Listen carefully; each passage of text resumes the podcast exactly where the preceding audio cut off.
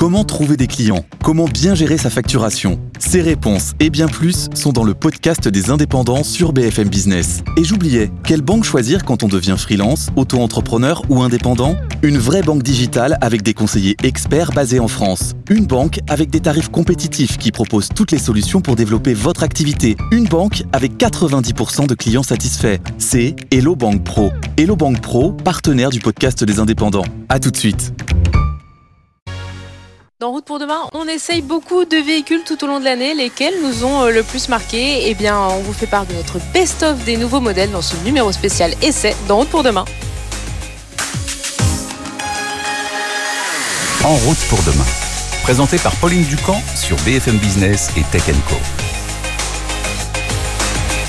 Une saison d'En route pour demain, ce sont beaucoup euh, de reportages, de thématiques abordées, que ce soit sur la tech, euh, sur euh, la transition écologique, ce sont aussi beaucoup de voitures essayées. Et pour les fêtes, eh bien, nous avions envie de vous proposer un En route pour demain un peu spécial avec les essais qui nous ont le plus marqué cette saison. Et pour ce faire, j'accueille Julien Bonnet. Bonjour. Bonjour Pauline journaliste automobile pour BFM Business. Bon, en fait, la majorité des voitures qu'on essaye dans cette émission, c'est toi qui les essayes. Et on avait envie de parler de différents euh, modèles. Et le premier qui euh, nous a marqué, eh bien, c'est la Kia EV9. Alors, la Kia EV9, c'est un gros SUV électrique. Je précise d'ailleurs, notre sélection ne compte que des modèles euh, électriques. Alors, pourquoi ce Kia EV9, il t'a particulièrement marqué?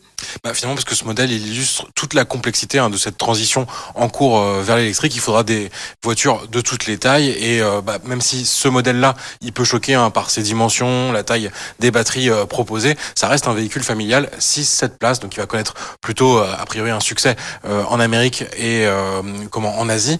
Pour l'Europe, ce sera plutôt le porte-étendard de la marque. En fait, c'est montrer tout ce que c'est faire aujourd'hui Kia et plus globalement les marques coréennes avec sa marque sœur Hyundai et c'est assez impressionnant de voir les progrès réalisés ces 20 dernières années. Et eh ben on découvre tout de suite hein, l'essai de ce Kia EV9, un essai que tu as réalisé avec Bastien Potti.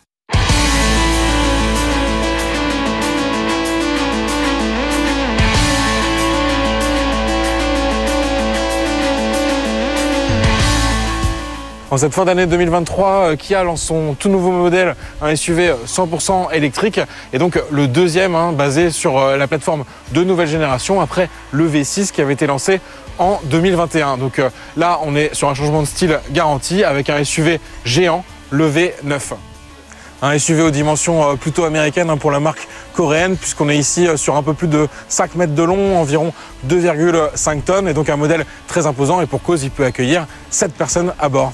Côté design, hein, on est vraiment sur une proposition euh, très moderne et assez originale. Hein. Donc on a cette euh, grande face avant qui illustre un peu le gabarit euh, très imposant du véhicule, une calandre qui est complètement pleine hein, pour coller à l'objectif aérodynamique du véhicule avec cette motorisation 100% électrique.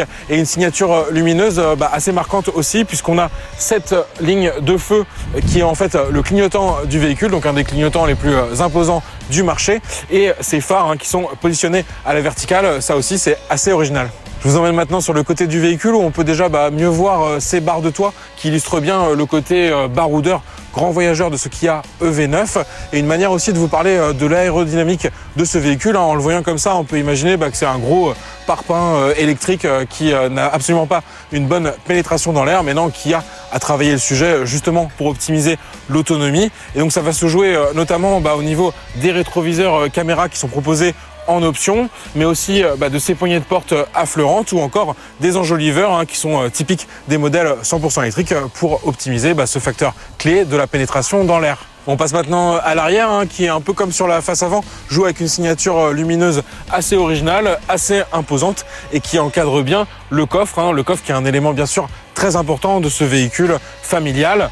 Donc ici, on est en configuration 7 places, donc forcément le volume de coffre il reste assez limité. On est à 333 litres, mais forcément si je rabats les deux sièges hein, de la troisième rangée, j'arrive à un volume beaucoup plus imposant qui dépasse les 860 litres. Bon, les valises, les gamins et la belle-mère sont bien chargés à bord. Bon, ça c'est pour l'expérience que vous allez peut-être vivre à bord de ce Kia EV9. D'ailleurs, à la fermeture du coffre, on devine cette petite caméra hein, qui est située juste sous le béquet. Il y en a un peu partout autour du véhicule et ça c'est toujours pratique hein, quand on manœuvre un SUV aussi imposant. Bon, maintenant, ce que je vous propose, c'est de filer dans notre modèle d'essai.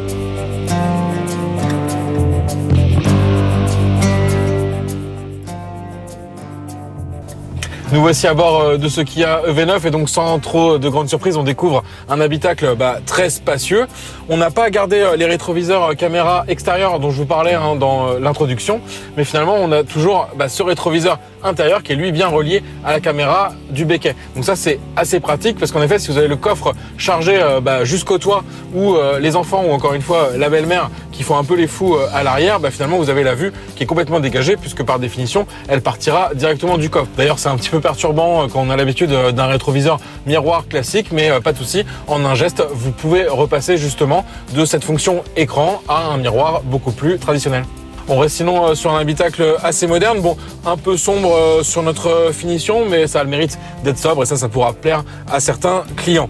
Derrière le volant, donc, on a bah, le fameux écran des compteurs, hein, 12 pouces.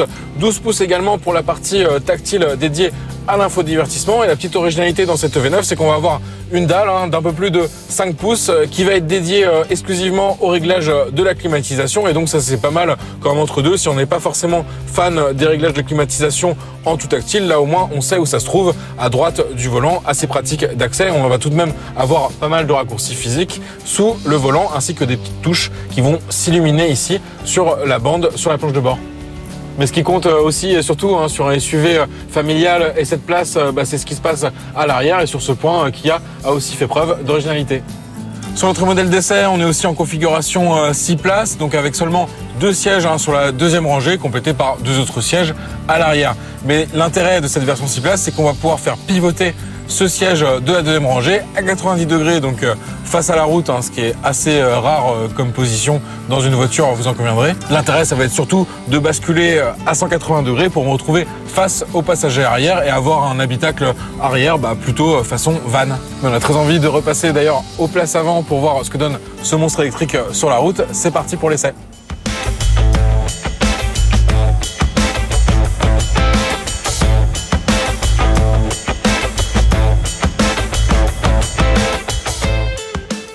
La première impression à bord euh, de cette EV9, c'est qu'on ressent vraiment pas euh, son gabarit et son poids.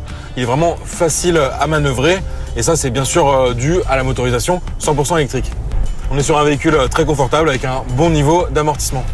Sur notre modèle d'essai, on dispose d'une motorisation transmission intégrale, donc avec un moteur à l'avant et à l'arrière pour une puissance cumulée de 385 chevaux.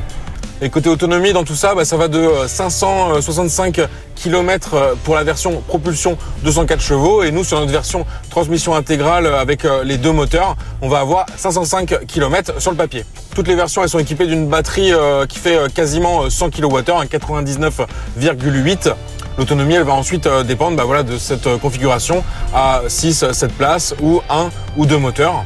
Est-ce qu'elle est réaliste bah, C'est difficile à dire, mais nous, euh, sur notre parcours, on a consommé un petit peu moins de 30 kWh au 100. C'est beaucoup, mais il euh, faut rappeler que le véhicule, euh, bah, il pèse lourd. On peut donc s'attendre, avec une telle batterie et une telle performance, à pouvoir réaliser au moins 300 km et bien sûr beaucoup plus en ville. L'autre point fort euh, des modèles euh, récents bah, de euh, Kia et Hyundai, hein, c'est l'architecture 800 volts de leur modèle 100% électrique. Et donc ça, ça va permettre d'encaisser des puissances de charge assez phénoménales, surtout sur des bornes rapides à l'occasion des longs trajets auxquels est destiné particulièrement ce Kia EV9. Et donc on peut atteindre jusqu'à 240 kW en courant continu. Et ça concrètement, ça va permettre de passer de 10 à 80% de batterie en à peine moins de 25 minutes.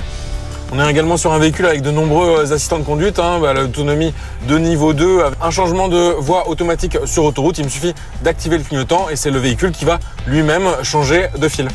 Alors forcément, SUV géant 100% euh, électrique, 6 euh, ou 7 places, euh, on s'en doutait un peu, ce n'est pas donné. Cette EV9, il démarre à 73 000 euros en version propulsion 204 chevaux. Si les volumes de vente devraient donc rester limités, surtout en Europe, cette EV9, en fait, il renforce l'image de marque de Kia et il prépare le terrain sur les futurs modèles 100% électriques à venir, donc les Kia EV3, 4 et 5 et à moyen terme une Kia EV2 qui concurrencera notamment la future Renault R5. Vous êtes toujours hein, dans votre spécial essai d'en route euh, pour demain. Et alors le deuxième véhicule que nous avons mis dans notre sélection, eh bien c'est un peu l'opposé du Kia EV9, c'est la Fiat 600e. Euh, Julien, alors c'est un modèle crucial hein, pour le constructeur euh, italien. C'est quoi le point essentiel pour toi sur ce modèle? Oui, bah finalement, c'est un modèle qui se veut plus polyvalent hein, que la petite 500 et Fiat ça représente un peu ce côté marque populaire donc qui s'attaque aujourd'hui au marché de l'électrique avec cette volonté de garder des prix relativement abordables et donc c'est tout le travail qui a été fait hein, sur ce modèle donc on peut résumer comme ça hein. c'est plus pratique qu'une 500 pas beaucoup plus cher alors ok l'autonomie elle reste encore un petit peu limitée ça peut pas être non plus aussi polyvalent qu'on le voudrait mais c'est toute l'équation du moment à trouver pour les constructeurs entre prix et autonomie notamment électrique. Eh bien, on la découvre tout de suite à l'essai, un essai que tu as réalisé avec Jean-David Duhart.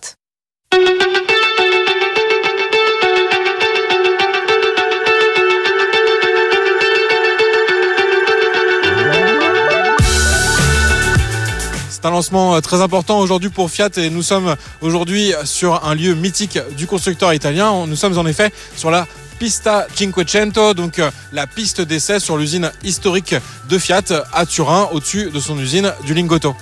On découvre aujourd'hui cette nouvelle euh, Fiat 600 électrique. Euh, donc, en résumé, une Fiat 500 en plus grand. Elle fait 50 cm de plus environ à 4 mètres 17 de long. Et donc l'idée, c'est vraiment de proposer bah, un SUV urbain, mais avec beaucoup plus d'espace que dans la 500 électrique.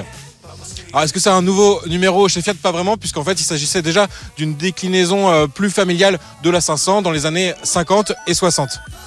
Côté design, on retrouve bien euh, des éléments empruntés euh, à la Fiat 500, notamment au niveau de la face avant. Et sinon, bah, les petites touches particulières sur ce modèle, notamment son logo hein, spécial, le numéro 600, qu'on retrouve à l'avant, mais également sur les côtés et aussi à l'arrière, avec ce numéro qui est floqué du drapeau italien. Un petit point aussi euh, sur la couleur euh, de ce modèle d'essai aujourd'hui. Donc on découvre un joli orange. il faut savoir que Fiat a décidé de bannir euh, le gris de toute sa gamme. Hein. Donc vraiment des couleurs qui sont censées refléter la Dolce Vita italienne. Et donc nous aujourd'hui on découvre ce véhicule en finition La Prima, très bien équipé. On va voir tout de suite à l'intérieur à quoi ça ressemble.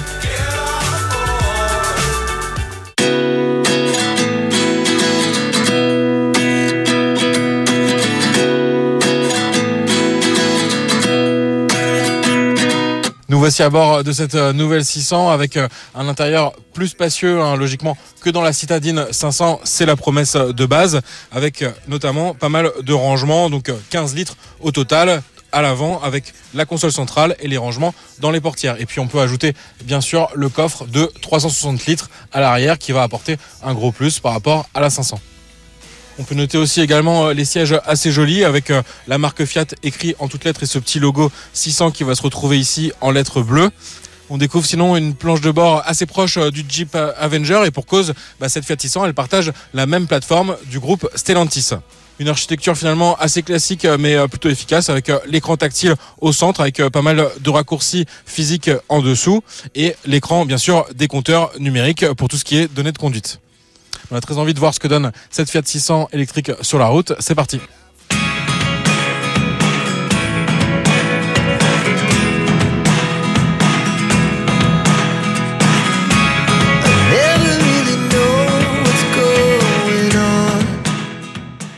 À bord de cette nouvelle euh, Fiat 600 électrique, euh, l'impression de conduite elle est plutôt bonne, hein. donc ça fait quelques dizaines de kilomètres qu'on roule et on a des sensations assez proches finalement du Jeep Avenger et logique vu que ce véhicule il partage la même plateforme mais aussi la même architecture moteur batterie. Hein. On a un moteur 115 kW, donc l'équivalent de 156 chevaux qui est associé à une batterie 54 kWh.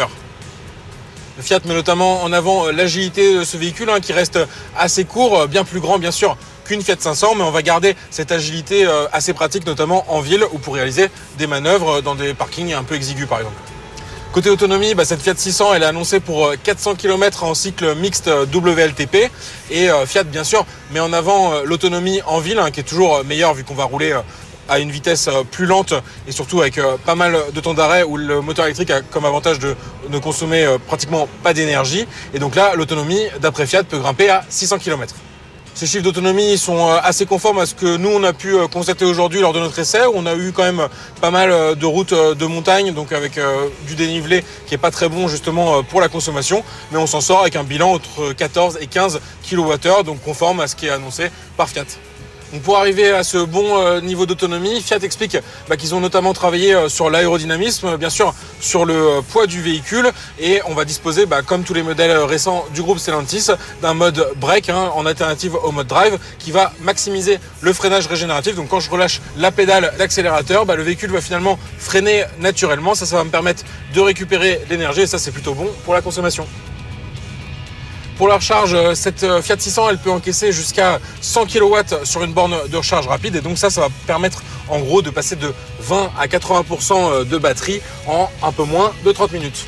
À noter aussi qu'on est sur un véhicule assez bien équipé hein, pour un petit SUV urbain. Fiat a tenu à proposer énormément d'équipements. Donc on va avoir le duo régulateur adaptatif et suivi des lignes de la route mais également des assistants au stationnement avec une caméra 360 et bien sûr la caméra de recul. Et en petit bonus, le conducteur a même le droit au réglage de siège électrique avec une option siège maçon. Pour ce qui est de l'interface euh, numérique, on est également euh, sur un bon niveau puisqu'on a la compatibilité Android Auto euh, CarPlay sans fil et également la possibilité bah, de personnaliser bah, soit les couleurs de l'écran ou également un bandeau LED hein, qui court à l'avant dans l'habitacle.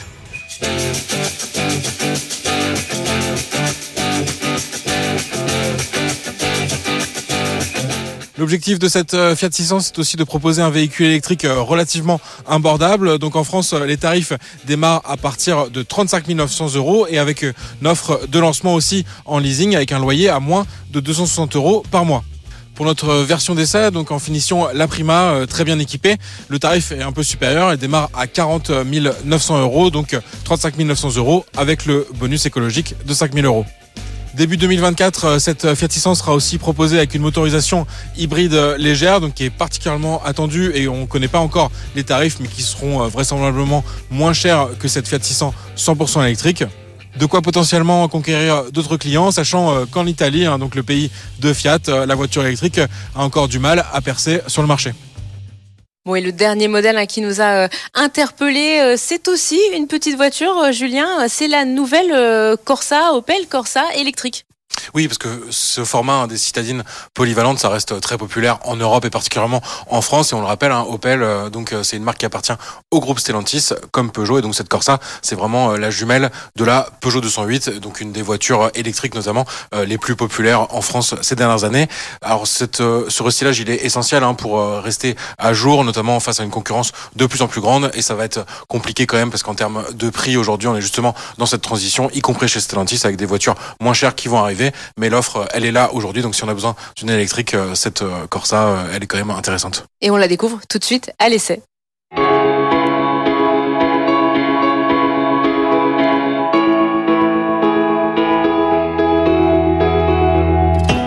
L'heure du restylage est arrivée pour l'Opel Corsa de sixième génération, un modèle qui avait été lancé fin 2019 hein, par la marque allemande. C'était d'ailleurs son premier véhicule sous l'ère PSA un groupe euh, PSA Peugeot Citroën qui depuis est devenu euh, Stellantis hein, en 2021 avec la fusion avec Fiat Chrysler. Cette voiture, on la découvre donc aujourd'hui dans sa version 100% euh, électrique avec pas mal de changements bah, dans ses entrailles, hein, l'architecture moteur, batterie notamment, mais ça on va en reparler à l'intérieur. On la découvre aujourd'hui à Rüsselsheim en Allemagne au siège d'Opel à côté de Francfort. Cette voiture, on le rappelle aussi, c'est la cousine hein, de la 208 et les deux véhicules, ils sont assemblés hein, depuis euh, l'été dernier dans l'usine de Saragosse en Espagne, donc sur la même ligne de production. Côté design, les changements ils sont assez euh, limités. Hein. On va notamment les retrouver au niveau de la face avant avec euh, l'intégration de la nouvelle calandre Visor, comme sur les autres modèles de la gamme Opel. Donc cette calandre noire avec le logo aussi noir du Blitz à l'avant. On retrouve aussi des nouvelles jantes 16 euh, pouces avec cet aspect aérodynamique, donc pour la version 100% électrique. Et à l'arrière, la principale différence, le nom Corsa, désormais écrit en grand lettrage à l'arrière sous le logo Opel. Nous voici à l'intérieur de cette nouvelle Opel Corsa et donc euh, finalement comme à l'extérieur, hein, peu de changements. On garde cet intérieur plutôt sobre hein, par rapport euh, à la 208 avec un côté d'un habitacle plus classique qui pourra séduire certains clients. On note aussi un nouveau euh, dessin euh, du volant de cette Corsa. Et sinon, au niveau du combiné d'instrumentation, donc euh, l'écran des compteurs, il reste à 7 pouces, mais on peut désormais le personnaliser avec différents affichages. Donc ça, c'est important hein, pour l'expérience de conduite. Et au niveau de l'écran tactile, on reste sur du 10 pouces en taille maximale, mais avec même chose, bah, la possibilité de programmer différentes tuiles, hein, donc des raccourcis personnalisés au niveau de l'écran et également au niveau de la personnalisation des couleurs. On trouve par exemple encore des commandes manuelles pour la climatisation, donc un habitacle plus classique, mais ce qui pourra aussi séduire certains clients. À l'arrière, l'espace reste relativement limité, mais c'est tout à fait normal hein, dans cette citadine polyvalente qui fait 4 mètres 06, donc très proche de sa cousine, encore une fois, la Peugeot 208. Et sinon, au niveau du coffre, on a une capacité hein, de 267 litres, et donc ça, c'est 30 litres environ de moins que la version thermique. Nous voici au volant de cette nouvelle euh, Corsa 100% électrique. Et donc elle récupère hein, le nouveau pack hein, qui existe chez Stellantis pour les véhicules de segment B, donc comme la 208. Et c'est donc le cas aussi désormais sur la Corsa avec un pack 51 kWh qui est associé au nouveau moteur électrique, donc 156 euh, chevaux. À noter qu'Opel propose euh, encore l'ancienne architecture hein, qui existait déjà sur la précédente Corsa 100% électrique, donc c'est-à-dire une batterie d'une capacité légèrement inférieure, 50 kWh, donc tout simplement 1 kWh de moins que l'actuel, mais avec l'ancien moteur hein, qui faisait que 136 chevaux. Mais cette ancienne architecture, elle consommait finalement plus que l'actuelle, donc aujourd'hui finalement avec euh, une batterie euh, avec une capacité légèrement supérieure, mais surtout un moteur plus efficient, bah, vous allez avoir plus d'autonomie hein, sur cette euh, architecture 51 euh, kWh avec le moteur 156 chevaux. Opel annonce 400 km d'autonomie, donc c'est environ 52 plus que sur l'ancienne architecture. Alors ce qui est intéressant de constater, c'est qu'avec cette meilleure efficience du moteur et une batterie seulement 1 kWh de capacité en plus, et ben finalement on va quand même gagner de l'autonomie. Hein. donc Opel annonce 400 km au total avec le cycle WLTP et c'est quand même 50 km de plus qu'avec l'ancienne association, donc la batterie 50 kWh et le moteur 136 chevaux. Du côté des aides à la conduite, on en retrouve un pas mal sur cette Corsa puisqu'on a le duo euh, régulateur de vitesse adaptatif associé au suivi des lignes de la route, donc pour de la conduite autonome de niveau 2, un système qui fonctionne plutôt bien avec même une option de centrage dans la voie. Côté recharge, bah, on est sur les standards hein, du groupe euh, Stellantis. Donc on a euh, en charge lente, donc sur courant alternatif, hein, une puissance de base de 7,4 kW et en option, on peut aller jusqu'à 11 kW sur une borne de recharge rapide, donc en courant euh, continu, hein, on pourra atteindre 100 kW de puissance. Ça, ça va permettre concrètement de passer de 20 à 80% de batterie en environ 30 minutes. Nous arrivons à la fin de cet essai. On a roulé au total dans la journée une centaine de kilomètres. Ça nous a permis de donner un aperçu euh, du véhicule hein, qui reste assez confortable et notamment avec une bonne isolation acoustique et ça c'est important pour une voiture électrique. Euh, l'autre point très important c'est la consommation. On a consommé 15 kWh au 100 sur un parcours euh, qui mêlait autoroute, petite route et circulation en ville en utilisant à la fois le mode sport, le mode éco et le mode normal. Donc cette consommation de 15 kWh rapportée à notre capacité utile du pack batterie, donc environ 47 kWh, ça donne une autonomie réelle d'environ 315 km, une autonomie qui pourra être améliorée si on roule davantage en mode éco ou à plus faible vitesse. Côté prix, euh, cette Opel Corsa électrique, euh, elle démarre à 36 000 euros, mais avec l'ancienne architecture, euh, donc la batterie 50 kWh et le moteur 136 chevaux. Et pour notre version d'essai, donc avec cette nouvelle architecture moteur-batterie, il faut compter quand même un petit surcoût de 1600 euros par rapport à cette version d'entrée de gamme électrique, donc 37 600 euros hors bonus. Donc on peut déduire en 2023 5 000 euros. Ce modèle, reste en tout cas euh, très important euh, pour Opel. Hein. Il était euh, leader du marché en Allemagne et au Royaume-Uni donc depuis le début de l'année 2023 et en Europe, il se positionnait à la cinquième place des meilleures ventes, toutes motorisations confondues. Un élément clé dans la stratégie euh, d'électrification euh, d'Opel, à noter que dès l'an prochain, donc en 2024, chaque modèle bénéficiera d'une version 100% électrique euh, dans la gamme de la marque allemande. Et dès 2025, hein, chaque nouveauté, elle sera forcément 100% électrique avec les modèles qui sont toujours proposés en version hybride ou thermique qui continueront jusqu'à la fin de leur commercialisation. Voilà ce numéro euh, spécial essai d'En route pour demain, euh, c'est déjà fini. Merci beaucoup Julien, Julien Bonnet euh, d'avoir été avec nous aujourd'hui.